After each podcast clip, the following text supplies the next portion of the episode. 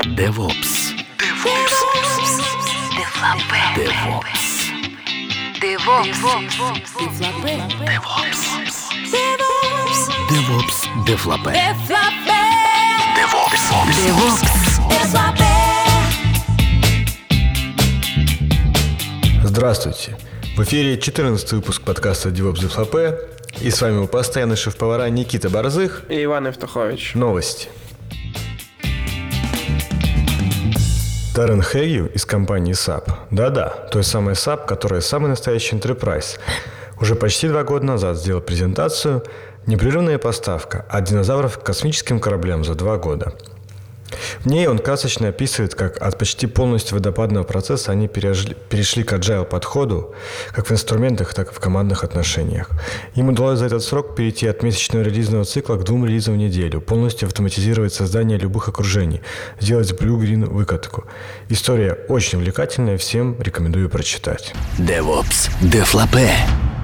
13 сентября Том Далфит из компании Chef выложил презентацию, в которой описано, как использовать э, докер и Chef контейнер вместе. В презентации рассказано, что такое докер, какую виртуализацию он использует и как работать с Chef контейнерами. DevOps. Дефлапе. В августе этого года в издательстве O'Reilly вышла книга Джона Кови из Etsy под названием «Customizing Chef». В книге описывается, зачем может понадобиться тонкая настройка шеф и рассказывается, как это можно сделать. Как обычно, каждая книга про шеф содержит краткое описание языка Ruby, и это не оказалось исключением. Далее в ней рассказываются такие темы, как шеф-ран, драй-ран, рассказывается, что такое ахай и как писать к нему плагины. Не обойдена вниманием и работа хендлеров при запуске шеф-клиента. Также рассказывается про библиотеки и definition, про тяжеловесные провайдеры – HVRP и легковесные провайдеры LVRP, про создание плагинов для Knife и про API Chef сервера. Если вы всерьез собираетесь покопаться в кишках Chef, то эта книга может вам очень пригодиться. DevOps. Дефлапе. 1 октября в блоге HashiCorp появилась запись о том, что Safargo теперь работает с Hashimoto вместе, в компании HashiCorp. Сеф будет работать как э, инженер и как евангелист. Как евангелист он будет выступать на конференциях, как инженер он будет коммитить в open проекты компании HashiCorp. DevOps. Дефлапе. Компания Amazon выпустила брошюрку в формате PDF о том, как использовать DSC на Амазоне. Ну, с примерами тестового проекта они рассказывают о том, э, как можно использовать DSC. Кто не знает, DSC – это дизайн Desired State Configuration – это инструмент для управления конфигурацией от компании Microsoft. Э, его можно использовать в pull и push э, режимах. И компания Amazon достаточно понятно описывает, как это можно делать. Если вы интересуетесь DSC и Amazon, обратите внимание на эту брошюру. DevOps. Дефлапе. 15 октября компания Microsoft э, заявила о поддержке новых Windows Server Containers и поддержке докера в ажуре. Если я правильно их понял, то Microsoft в следующей версии Windows сервер э, сделает аналог LXC, то есть контейнерную виртуализацию под Windows. Ну, ни я, ни Ваня не являемся экспертами в этих сферах, так что если вы что-то знаете об этом, милости просим наш подкаст. Также Microsoft сообщила о том, что они сделали поддержку э, Azure в Docker э, Open Orchestration API, и теперь можно деплоить Docker контейнеры в Azure. DevOps. Дефлапе. 3 сентября в блоге компании Chef появилась запись, которая называется «Зачем использовать Chef и DSC вместе?». Кто не знает, DSC – это Design State Configuration, инструмент управления конфигурацией от компании Microsoft.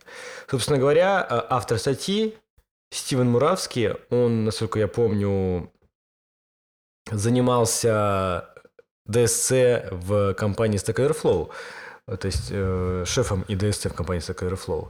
Он пишет о том, э, зачем нужно использовать шеф и DSC вместе. Дело в том, что действительно и DSC, и шеф э, инструмент, который, функциональность которых сильно пересекается. Но тем не менее, Стивен пишет, что DSC э, может гораздо меньше, чем может шеф, и то, что не может DSL, для этого удобно использовать шеф, потому что в шефе это уже все есть. Он достаточно подробно описывает о том, в чем шеф превосходит DSC и как это использовать вместе. Поэтому, если вы автоматизируете что-то под Windows, то обратите внимание на эту запись. DevOps Deflapé. 2 октября компания Chef зарелизила Chef DK версии 0.3.0. А, главной новой фичей стали policy файлы. Policy файлы это аналог э, Berks файлов. А, в этом policy файле можно описать э, run list э, и те кукбуки, которые будут использоваться в, в шефране. В этом policy файле можно написать run list и те кукбуки, которые будут использоваться в шефране. Включение policy файла происходит через э, параметр э, в шеф-клиенте. Я так понимаю, это будет работать только для новых версий шеф-клиента. Также в шеф-клиенте надо указывать э, deployment group. Это тот policy файл, который вы хотите использовать. Как сами шеф признаются, они не до конца еще осознали, как этой фичей пользоваться нормально. И они сказали, что в будущем могут какие-то сильные изменения в этой фиче. DevOps Deflapé. В блоге компании Yeller 14 мая появилась статья о том, как э, использовать Zookeeper для фичи Flux. Не знаю, как это по-русски. Они взяли за основу плагин э, Джеймса Голлика, который называется Rollout, который использовал Redis. Но Redis, э, но Redis, как известно, это однопоточное приложение, и при больших нагрузках он становится узким местом. Zookeeper же, хотя, казалось бы, это система, которая должна работать еще медленнее, чем Redis, имеет э, возможность э, нотифаить э, всех своих клиентов о том, что что-то изменилось. Соответственно, на клиентах хранится копия того, что есть в Zookeeper, какого-то ключа в Zookeeper, э, которая автоматически обновляется нотифаями Zookeeper. И это позволяет э, гораздо больше нагрузки держать с помощью Zookeeper, нежели с помощью Redis. И, соответственно, Елер использует эту фишку для того, чтобы реализовывать фича Flex внутри своих продуктов. Фича Flex, кто не знает, это возможность включить или включить фичу для какого-то набора пользователей. То есть, если этот флаг у пользователя стоит, то фича включается. Соответственно, нет. Это очень удобно, когда вы делаете выкатку новой фичи, и включайте ее постепенно на разных кластерах пользователей, чтобы в случае возникновения проблем только очень маленькая часть пользователей испытала какие-то проблемы с новой фичей, либо, например, чтобы контролировать э, возрастание нагрузки в связи с выкаткой новой фичи. DevOps Deflapé. 10 сентября Стефан Джордан выложил презентацию, в котором описано, как пользоваться Terraform и другими продуктами от HashiCorp. А, в частности, приведены примеры кода, как э, задеплоить докер с помощью Terraform в DigitalOcean, как с помощью Terraform горизонтально масштабироваться и как запускать э, другие провиженеры. Отдельно в презентации рассказано, как после создания машины запустить на ней шеф-клиент. DevOps Deflapé. В блоге Ивана Евтуховича кто это такой, кстати, я не знаю, э, вышла статья, которая называется «Могущественная шкарлупа». Э, собственно говоря, статья рассказывает на самом деле о том, что такое PowerShell и чем он приколен, и почему экосистема Windows сильно поменялась за последние несколько лет. Э, кто не знает, для PowerShell появился еще более интересный период, чем могущественная скорлупа. Это доспехи власти – что, блядь? Ты упоротый. DevOps Deflapé. У компании DigitalOcean появился красивый лендинг о том, что теперь вы можете поставить докеры в один клик. То есть теперь наряду с другими приложениями вы можете создать имидж, в котором уже будет находиться докер. DevOps Deflapé. 16 октября вышел Docker 1.3. Из нового это поддержка команды Docker exec, которая позволяет запускать э, любые команды внутри вашего контейнера. Также появилась поддержка C-Linux и AppArmor внутри Docker. Если вы пользуетесь будто Docker, то теперь можно монтировать директории с хост машины macOS э, внутрь Docker контейнера. В эфире DevOps Дефлапе. Никита, Так, что сегодня мы хотим с тобой обсудить? давай обсудим э, новый шеф DK 0.3.0, а точнее появившийся в нем так называемый policy файл. Я предлагаю поиграть э, в хорошего и злого девопса. Я буду злым девопсом, а ты добрым. Нет. Э, Наоборот, думаешь? Да. Нет, ну я не знаю, как это защитить можно. Слушай, я тоже не знаю. Но это довольно спорная вещь, поэтому давай будем оба злыми Ну, девопсами. Ну, э, вообще ситуация, мне на самом деле кажется, вот выглядела приблизительно следующим образом. Шеф, шеф, Сет Варга ушел из компании Шеф. И в компании Шеф схватились за голову, потому что разобраться э, в Беркшелфе никто не мог. Код написан э, макарон стайл, так называется, спагетти стайл код. И они решили, ну что делать, давайте как бы сделаем уже в конце концов что-нибудь, ну как бы давно назревающее, причем встроим это как бы в инфраструктуру не сбоку припека, а прям внутрь. Ну подожди, тоже сбоку припеку, просто рядом Не, с ну- клиентом. То же самое. Причем, э, э, судя по записи в блогу, они, конечно, выдали сам резолвинг из, э, ну, Беркшелфа. Там где-то есть. Thanks you to прямо, траля есть. Короче, и вот теперь вот они предлагают использовать такую штуку. Ну, э, то есть, э, ну, вообще, честно говоря, вот мое личное мнение, Никит, я все-таки буду злым этим девопсом, да, Сразу ребята не подумали, как все это будет, как будет работать вместе, да. Потом приплели сбоку Либрайан Слушай, Шеф. подожди. Потом появился Берг Шелф.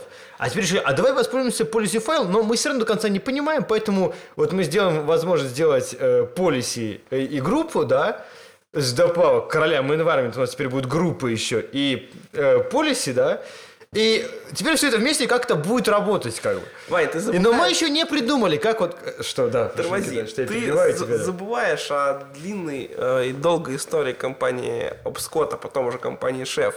А, то есть очень хорошо говорить о том, что вот сейчас все просто понятно, как надо было сделать, но у них очень большая история, и нельзя просто взять и сделать хорошо вот к текущему продукту. Я вспоминаю, что анекдот. У нас есть 12 несовместимых стандартов.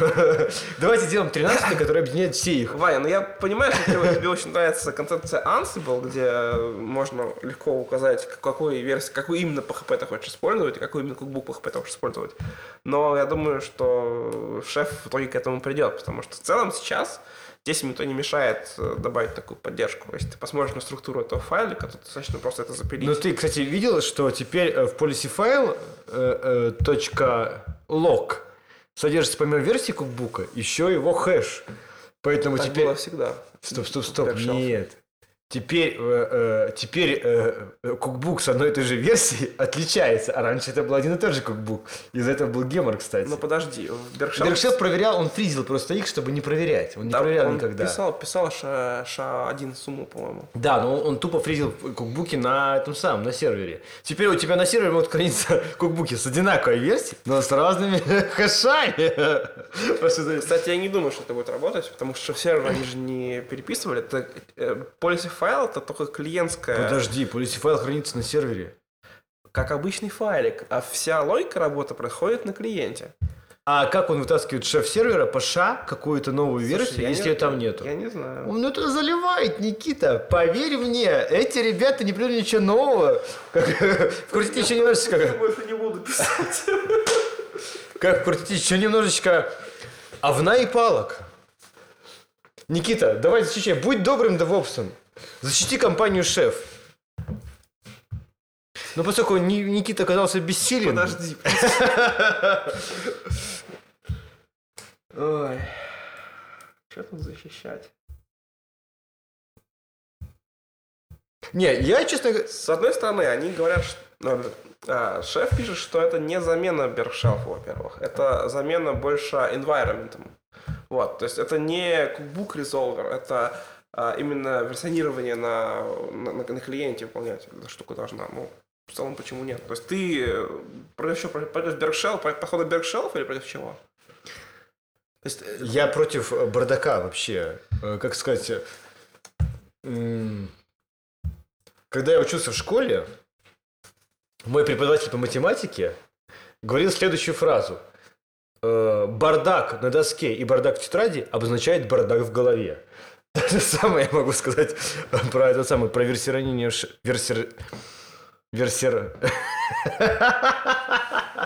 Версионирование в шефе, да? То есть, когда у нас есть несколько способов версионировать, и все они работают по-разному, и часть вещей, например, роль до сих пор не версионируется, а environment при этом тоже не версионируются, но как бы не так страшно, да? И датабеги тоже, кстати, не версионируются, не зависит от environment, да? Вот мы получаем, что мы получаем. И, безусловно, конечно, компания шеф вместо того, чтобы, ну, сказать, окей, ребята, прошлой версии ну, они deprecated, да, и мы будем теперь делать вот так. Вот это как бы единственный правильный способ. Они придумали 20 способов, и теперь как бы весь Stack Overflow будет э, обсуждать, а как же, собственно, версионировать то, а как версионировать все. Ну, честно говоря, мне как бы вот это как инженеру, я не вижу в этом инженерной красоты. Шеф молодцы, они реально, они смогли распиарить шеф, теперь даже на винде знают, что такое шеф. Да, и даже в компании SAP, Даже в компании Microsoft. Да, даже компания Microsoft знает, что такое шеф. Но при этом инструмент, ну реально, как бы, вот, как сказал Умпутун в своем подкасте радио Т, он этот, оверинжиниринг. И я как бы с ним полностью согласен. То есть, ну, странный инструмент, и если бы не определенные условия, в которых нам приходится работать, да, то есть, конечно, я выбрал какую-нибудь другую систему конфигурации. Вот Ваня, честно. я просто думаю, что скоро появится профессия как программист на Ruby, а на on Rails есть программист. А, программист на Rails, На да. Ruby on Rails. Программист на шефе. Программист на шефе, почему нет? Он будет знать все тонкости, как бы, и принимать как, как должное. То есть не задумываться о том, почему как бы есть три способа версионировать что-то в шефе, а просто как бы, ну, вот, вот так вот, да. И у него всегда будет на, на любой вопрос, у него будут э, ссылки в голове, куда послать человека, чтобы почитать. Все, ладно, давай заканчивай. Давайте тему больше не будем обсуждать, как бы она очень Она провокационная. очень больная просто. Она ладно. больная, как бы, ну реально, в шефе она всегда была больная, а сейчас просто еще больнее. И чтобы разбавить нашу грустную идеологию, мы... Есть такая компания на букву «С», и они прям доставляют музыку в самое сердце. Ведь вот ты же понимаешь, что музыка – это ну, продолжение молчания в каком-то смысле. И это самый яркий способ, самый простой способ, самый изящный способ передать эмоции. Ты забыл, как они называются просто, да? Нет, безусловно же помню. Я хочу подвести наших слушателей к тому, что помимо просто банального как бы вот получения удовольствия от музыки, да, есть такой момент, как вот связь с божественным, да, и когда мы слушаем музыку, мы, безусловно, связываем наши души с божественным. И вот компания, которая по-моему, делает это проще, эта компания называется, между прочим, Spotify, и наш старый друг Лев Попов, он работает сейчас в компании Spotify в городе, фиг знает каком в стране. Как? Швейцария? Я оставлю как есть. Да. Как называется? Швейцария? Нет, не Швейцария. Посмотрим, подожди. Но уже говорил, где он живет. Я забыл. Я тоже забыл. Нет, он не напишет, на самом деле. Где там у него? Стокгольм, ну елки-палки. Действительно. Где находится Стокгольм? Не, ну, скорее всего... А, либо Швеция. Швеция, да. Находится Лев в Швеции сейчас. И мы взяли у него интервью, он расскажет о том, как э, православный DevOps работает вот э, в условиях э, максимально либерализированной страны. В эфире DevOps Дефлапе. Здравствуйте. А сегодня у нас в гостях инженер из компании Spotify Лев Попов. Привет, Лев. Привет. Ну, Лев, традиционно начинаем мы наше интервью с э, рассказа о себе. Расскажи, как ты докатился до такой жизни? Вообще, как стал инженером и выбрал эту странную специальность? Ну, я с малых лет любил э, черный экран с белыми буковками. И э, как-то так получилось. Хотя учился я не на, не на системного администратора. Хобби превратилось в работу. А на кого ты учился? А, Я по образованию инженер в области систем автоматизированного проектирования в микроэлектронике. Но я ничего об этом не знаю на самом деле. Я учился плохо. Понятно. Ну и расскажи, как вот попал в профессию, какое это было, было первое место работы? Ой, я начал работать системным администратором в 2006 году. Это была позиция дежурного системного администратора в компании Mail.ru. Тогда Mail.ru еще не сидела в большом красивом здании на Ленинградском шоссе. У них было два маленьких офиса в центре. Я сидел там по ночам и смотрел в систему мониторинга. И если что-то ломалось, я звонил более опытным своим коллегам, и они это чинили. Иногда не звонила, они меня потом ругали. Понятно. Ну и расскажи, а как вот там тогда какое-то обучение проходило? То есть можно ли было что-то, будучи инженером по мониторингу, по большому счету, выучить? Ну, в БРУ тогда не очень было все строго регламентировано. То есть, если ты хотел чем-то заниматься, хотел что-то сам чинить, участвовать в каких-то вещах, ты мог смело сказать, позвольте мне, я, я займусь этой проблемой. Вот. И какие-то вещи я там брал на себя. Ну, и в дневные смены иногда нам поручали всякую, всякую мелочевку. Но я немножко уже тогда понимал о том, как, как работает Linux и всякие Unix-системы и сети, но ну, на таком, на уровне школьника старших классов. Понятно. А дальше ты, я так понимаю, пошел в другое место какое-то.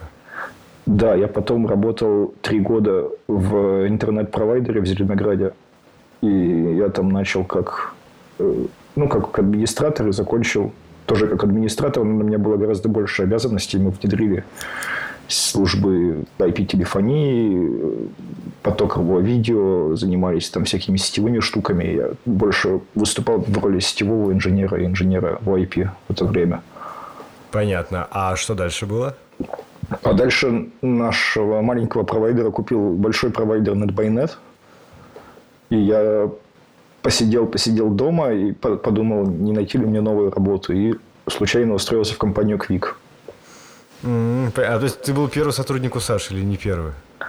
У Саши уже тогда был Игорь, но Игорь у него работал тогда, наверное, неделю или две. Но Игорь очень важно сидел тогда. Я пришел, он прямо сидел, как будто он уж год там работает. Понятно. Ну, расскажи, чем занимался ты в компании Quick? Ну, мы все занимались одним и тем же примерно. Мы... В Квике был небольшой бардак там в плане, э, как это называется, повторяемости конфигурации. То есть, там было сколько-то десятков серверов, все они были настроены вручную. И к тому моменту это привело уже к тому, что начинало что-то ломаться, и никто не знал, где это чинить, и как, где это смотреть, и как. И мы этот бардак устраняли. Понятно. Ну, расскажи тогда немножко, потому что я понимаю, что это достаточно кру большой для тебя опыт был, да? То есть после Квика ты же фактически ну, в Spotify ушел, да? Э, вот чем занимались какие-то интересные случаи с жизнью вот такого плана? Ну, в Квике я, в общем, познакомился с configuration менеджментом как таковым. То есть до Квика я, в принципе, уже достаточно хорошо понимал всякие internals сетевые и о том, как, как там приложения в Linux запускаются.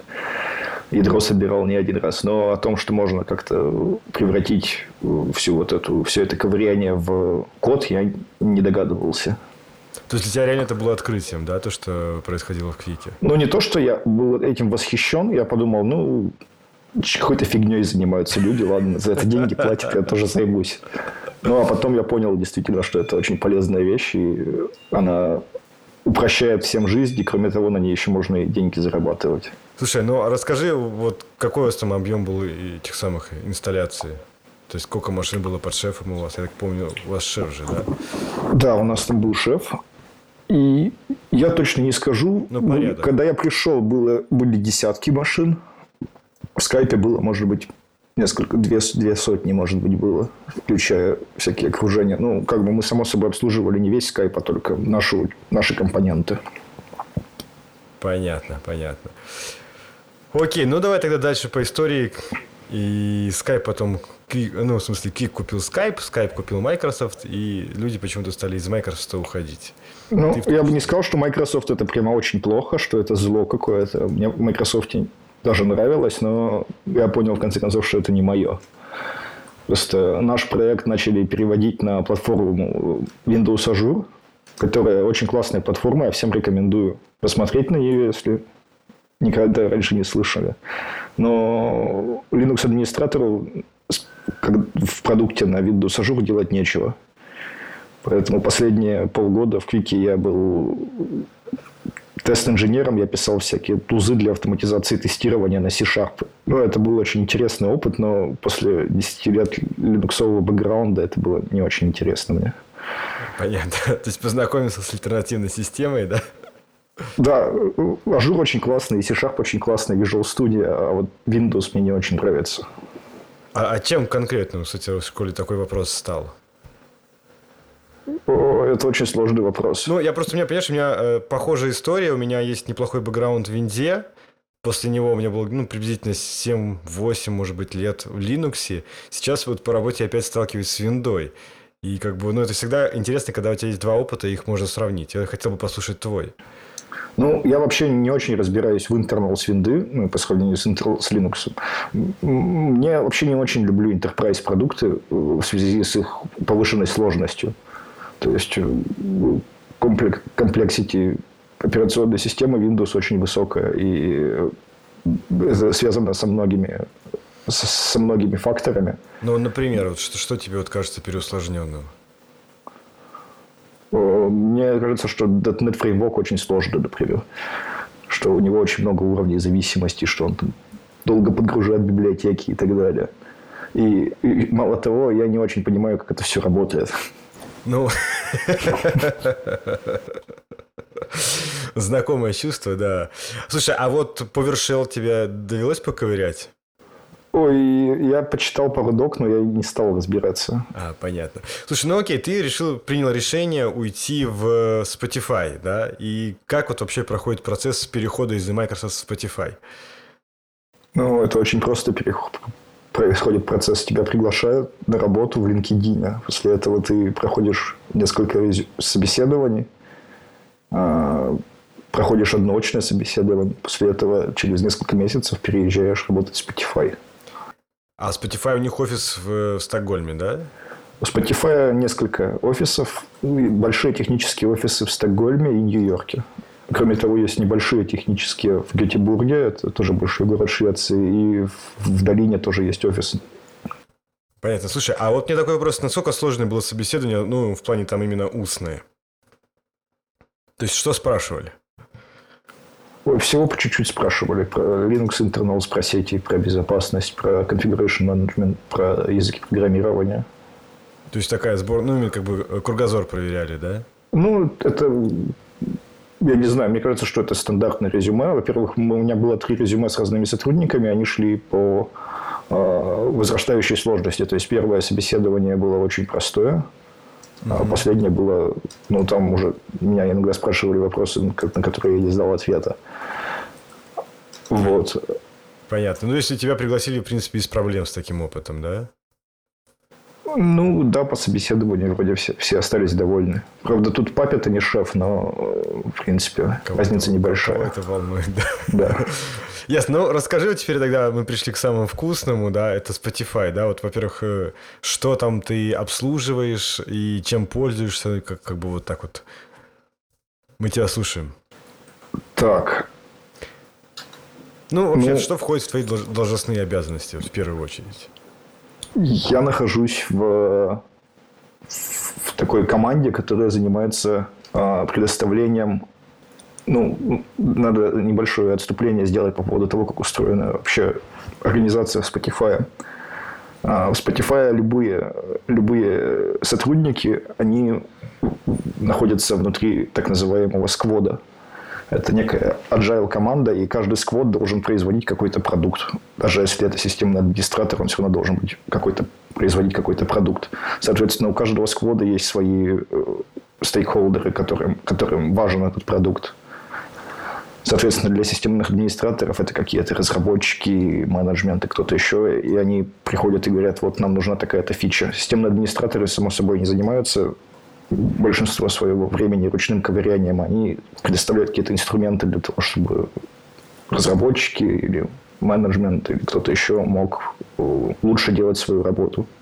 Угу. Вот. Мы занимаемся нашего сквода, в котором я нахожусь, э, миссия заключается в том, чтобы предоставлять инструменты для того, чтобы разработчики могли создавать высоконадежные сервисы.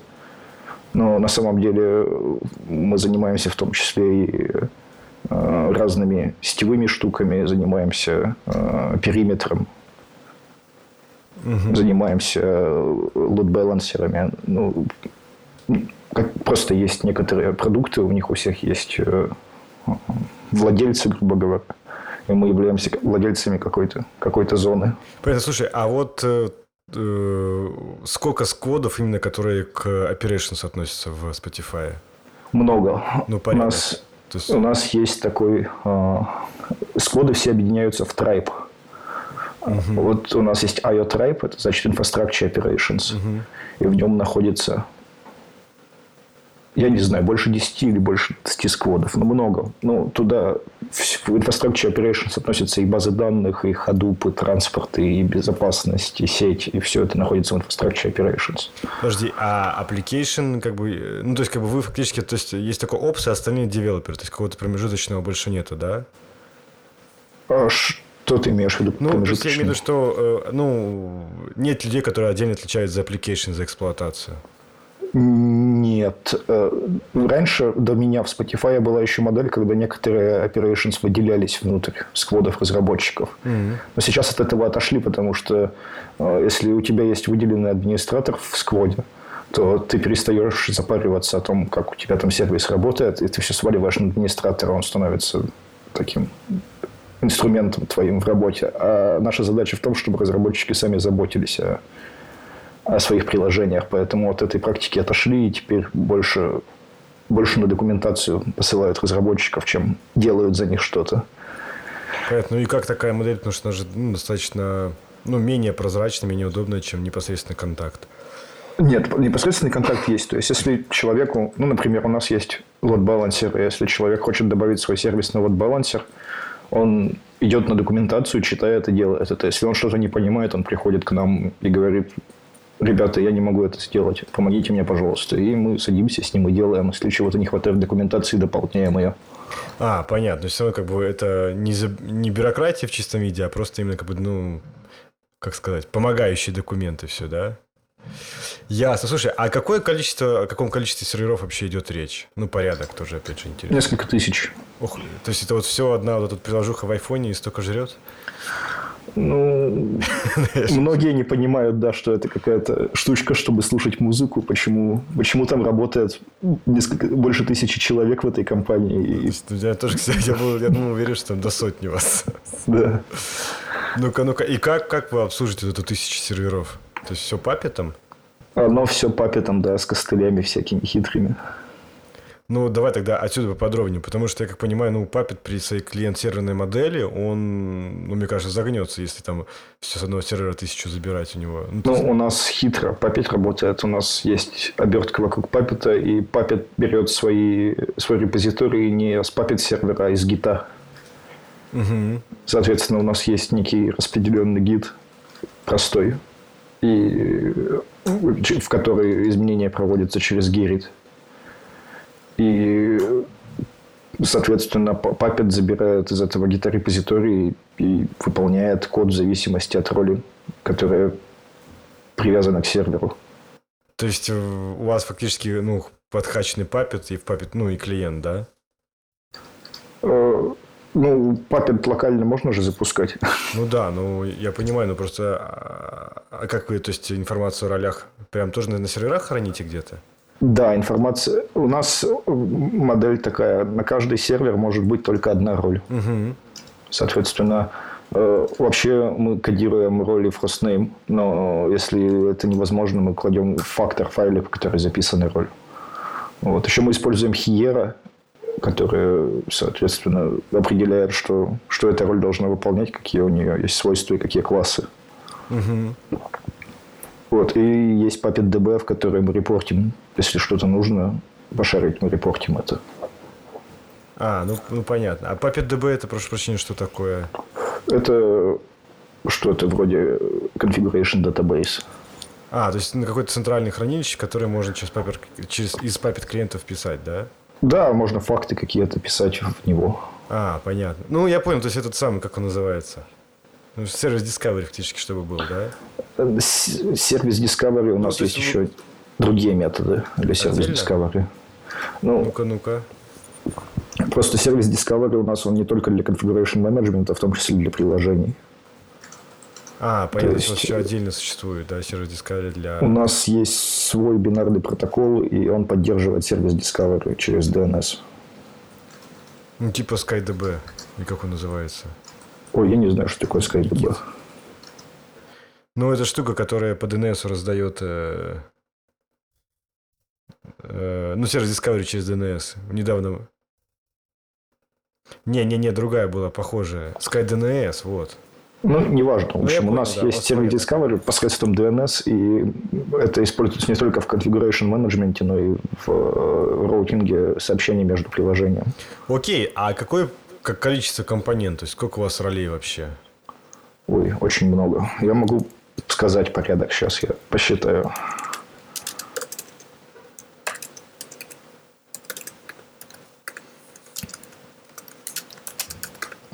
Ну, несколько сотен. Обалдеть, слушай. А, а вот, то есть у вас есть прям вот роли, за которые кон- конкретные команды отвечают, я правильно понимаю? Нет, у нас, не, у нас никак роли с командами не связаны.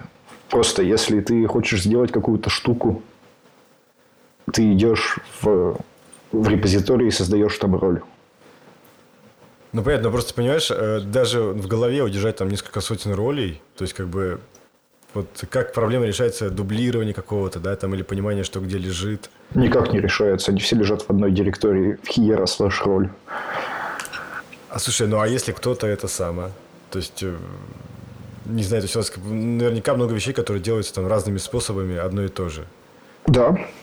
Блин, черт. И никто не думал как бы над этой проблемой, как ее можно порешать? Дело в том, что в Spotify э, модель организации подразумевает под собой максимальную независимость скводов друг от друга. То есть каждый вправе выбирать сам инструменты, которыми он хочет пользоваться.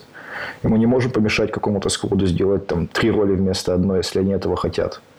То есть, если это не вызывает никакой головной боли и не создает никаких проблем, о которых мы знаем, почему бы и нет. И, соответственно, поскольку сейчас так технически устроен Puppet, каждая команда, если она хочет завести какой-то новый сервис, она создает роль, заказывает себя через автоматизированную систему машины, эта роль туда попадает. А, понятно, понятно.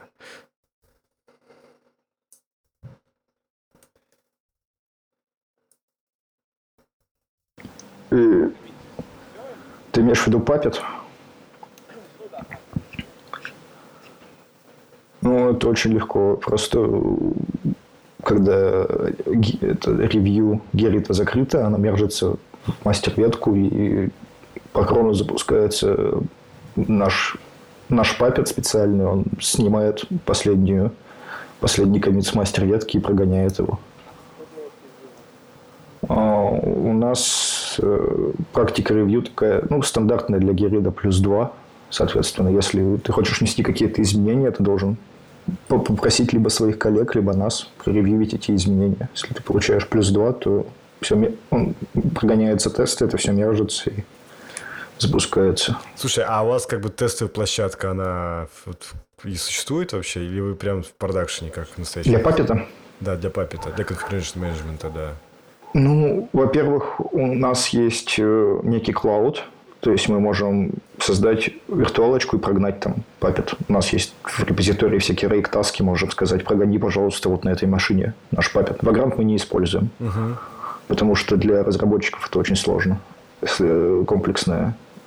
Не, ну сложная такая система, в Vagrant, безусловно, не поднять, Да. это понятно, да. Соответственно, если ты хочешь, ты можешь очень быстро завести себе машину в, в облаке, сказать, рейк, загрузи на такой-то адрес мой, мой, шер, м- мой папет, и он загрузит и прогонит его там. Дальше, если ты хочешь провести тест только на одной машине в продакшене, ты можешь также воспользоваться этой рейд-таской, или ты можешь э, запушить в отдельную ветку свои изменения и попросить папет э, на серверах применить изменения из твоей ветки. А, то есть вы Вот. можете, в принципе, часть серверов обновить, посмотреть, что будет, да? То есть Да. это Прикольно, прикольно. Да, еще у нас фактически все бэкэнд-разработчики имеют доступ на сервера Руторы. Тысяча человек. Ну, у нас в нашем офисе около 500 человек. И, ну, они не все бэкэнд-разработчики. Ну, у нас есть мобильная разработка и Есть приложения. пару сотен точно. Ну,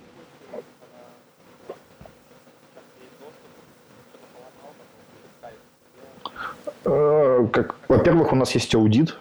Во-вторых, в случае чего мы просто перестапливаем машину и все. Понятно. Но вообще, то есть руками на машины ходить крайне редко, насколько я понимаю. Ну, мы ходим для расследований, мы ходим для тестирования э, папета, для экспериментов каких-то ходим, но никакой ручной конфигурации у нас нету. Ну, может быть, она где-то есть в каких-то legacy компонентах.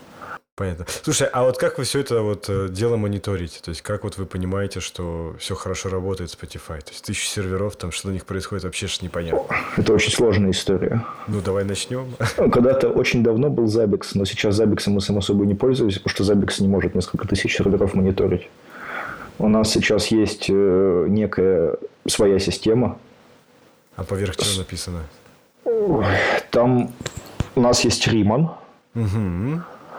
Это для алертинга. Соответственно, у нас там есть репозиторий с классными клажуровскими правилами для Римана. Я уже себе голову сломал об этот клажур. Ну, а, интересный язык, много скобочек. Да, классный. Особенно э, тесты рефакторить классно в нем. Да, не доводилось. Ну, у нас там примитивно, само собой, у нас есть просто тесты на, на алерты. То есть, mm-hmm. если ты создал алерт, ты можешь написать тест, пожалуйста, симулируй мне сотню таких-то ивентов и подожди, пока придет почта, письмо там или... Ну, понятно, прикольная тема, да. Вот, у нас есть Pager Duty. Угу. Ну, это понятно, а. что вы просто э, этот... Внешне, да. Роутить, роутить э, с... дежурных. С Римана, да. Да. Вот, потом у нас есть... Э, у нас еще есть Кавка. Кавка Кавки... слышал, не могу вспомнить, что это. Кавка – это такой message queue Apache. Угу. Я не очень знаю его internals, но суть в том, что все его хвалят, это очень надежная штука, и в нее можно писать сообщения и читать сообщения из нее. И у нас в Кавке очень большая движуха, там ходит много данных, в том числе мониторинг. Угу. А вот э, дашборды вы там э, графики чем строите? У нас есть какая-то система, которая не наша. И я первый раз слышал ее название, я не помню, как она называется. И у нас есть еще своя система, которая строит графики. То есть самописная тоже? Да. А какой-то дашборд или у вас только вот э, этот alerting?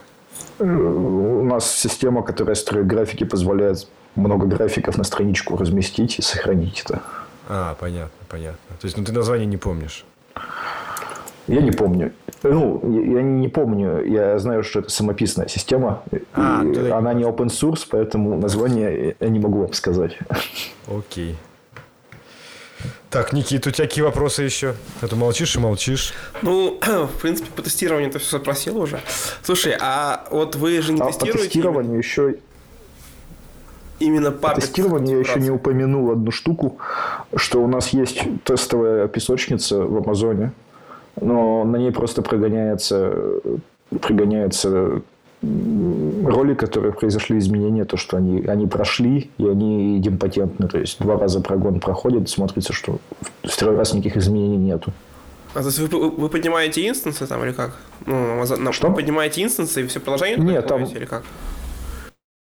Там, я точно не знаю, там уже это все есть. У нас есть, между прочим, отдельная команда, которая занимается инфраструктурой Puppet.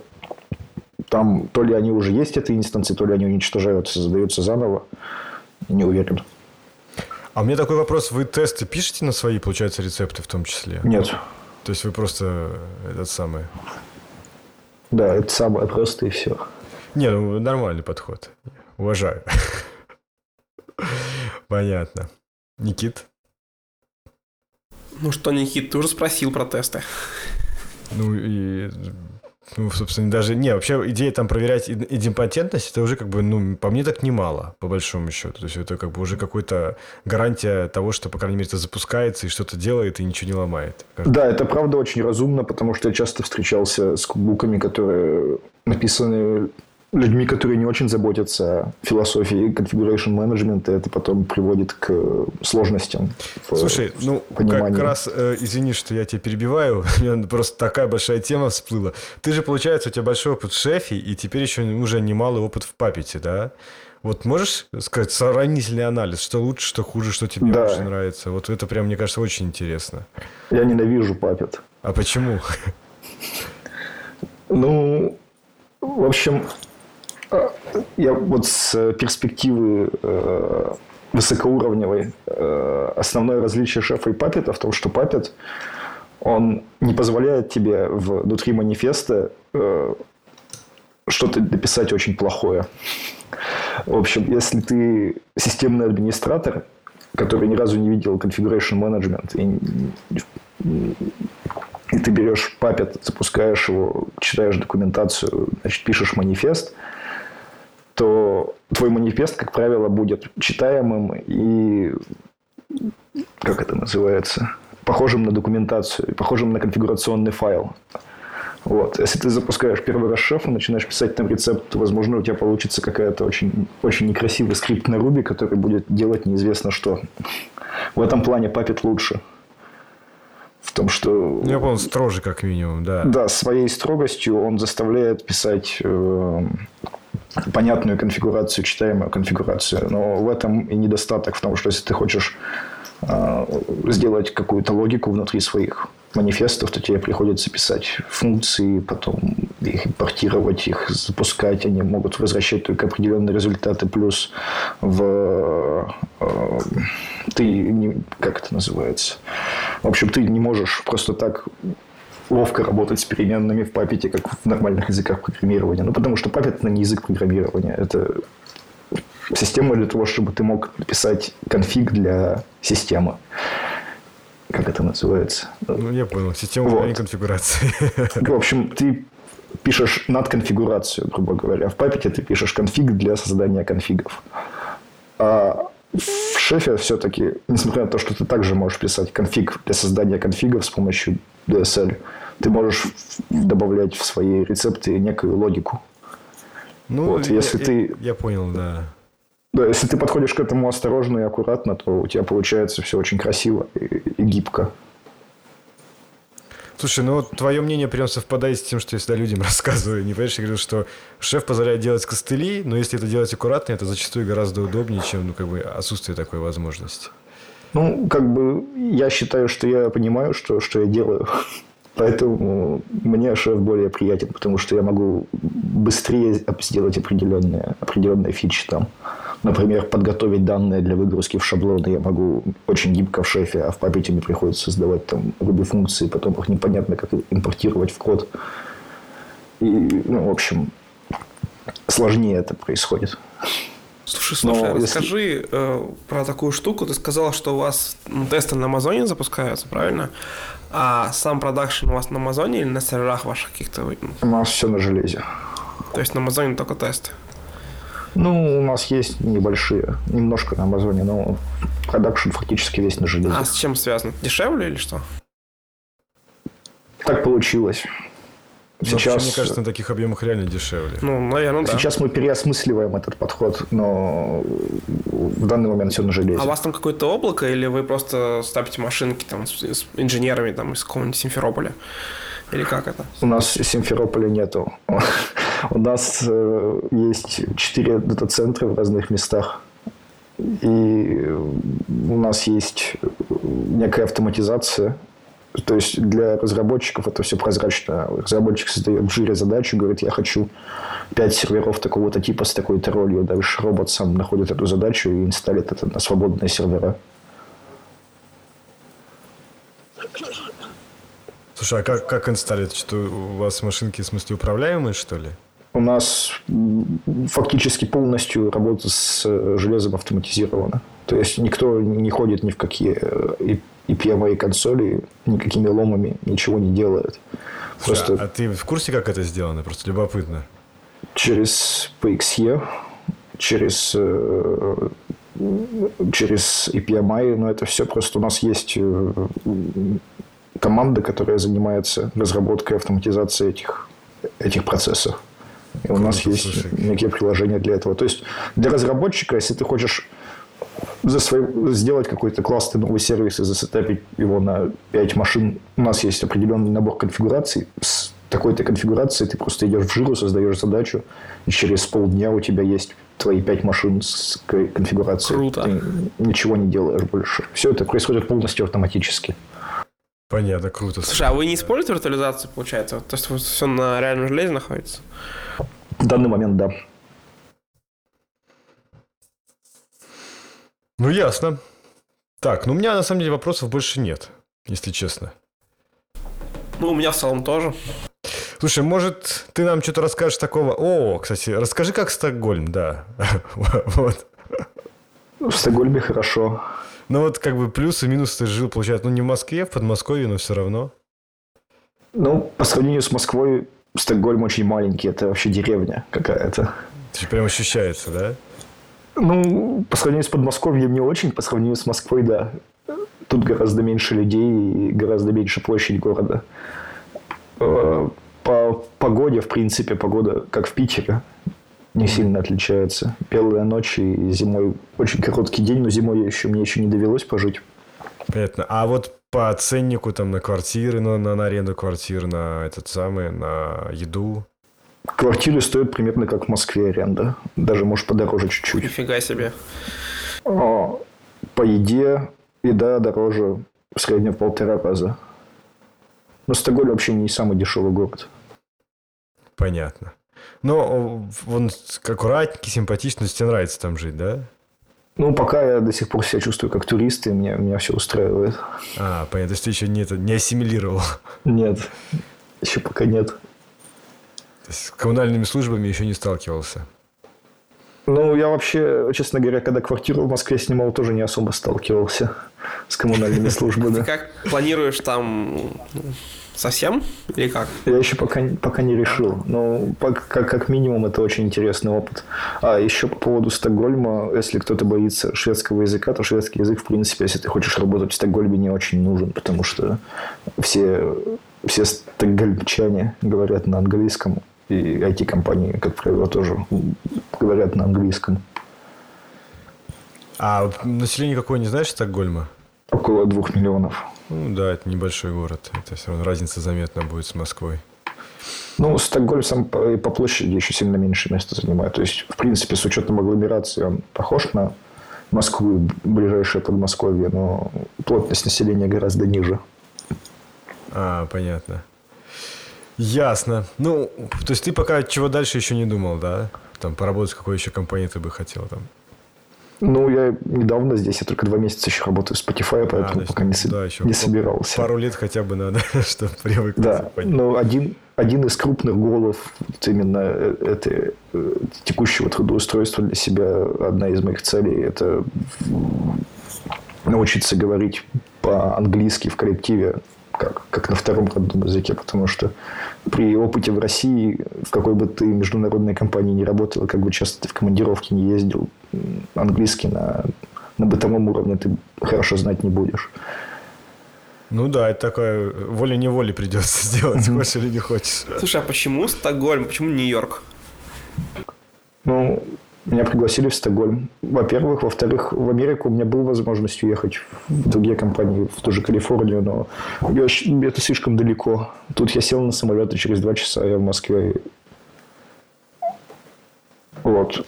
Понятно, ну, в Нью-Йорке, в Нью-Йорке у нас тоже неплохо, но все равно это далековато. И когда меня набирали, в Нью-Йорке не было вакансии Spotify.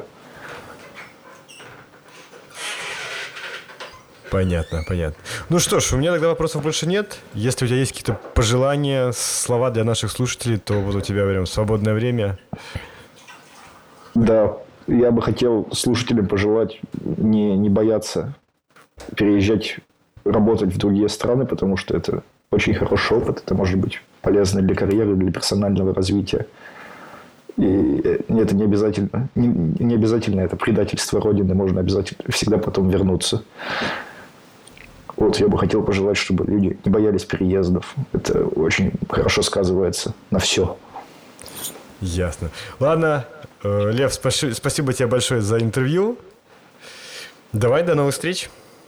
Да, спасибо. Пока. Пока. В эфире DevOps Дефлапе. Мы забыли с тобой записать начало. Я записал начало, не поверишь. Большое спасибо Льву за его интересное интервью. Ну и перед тем, как мы закончим, э, последняя новость на сегодня.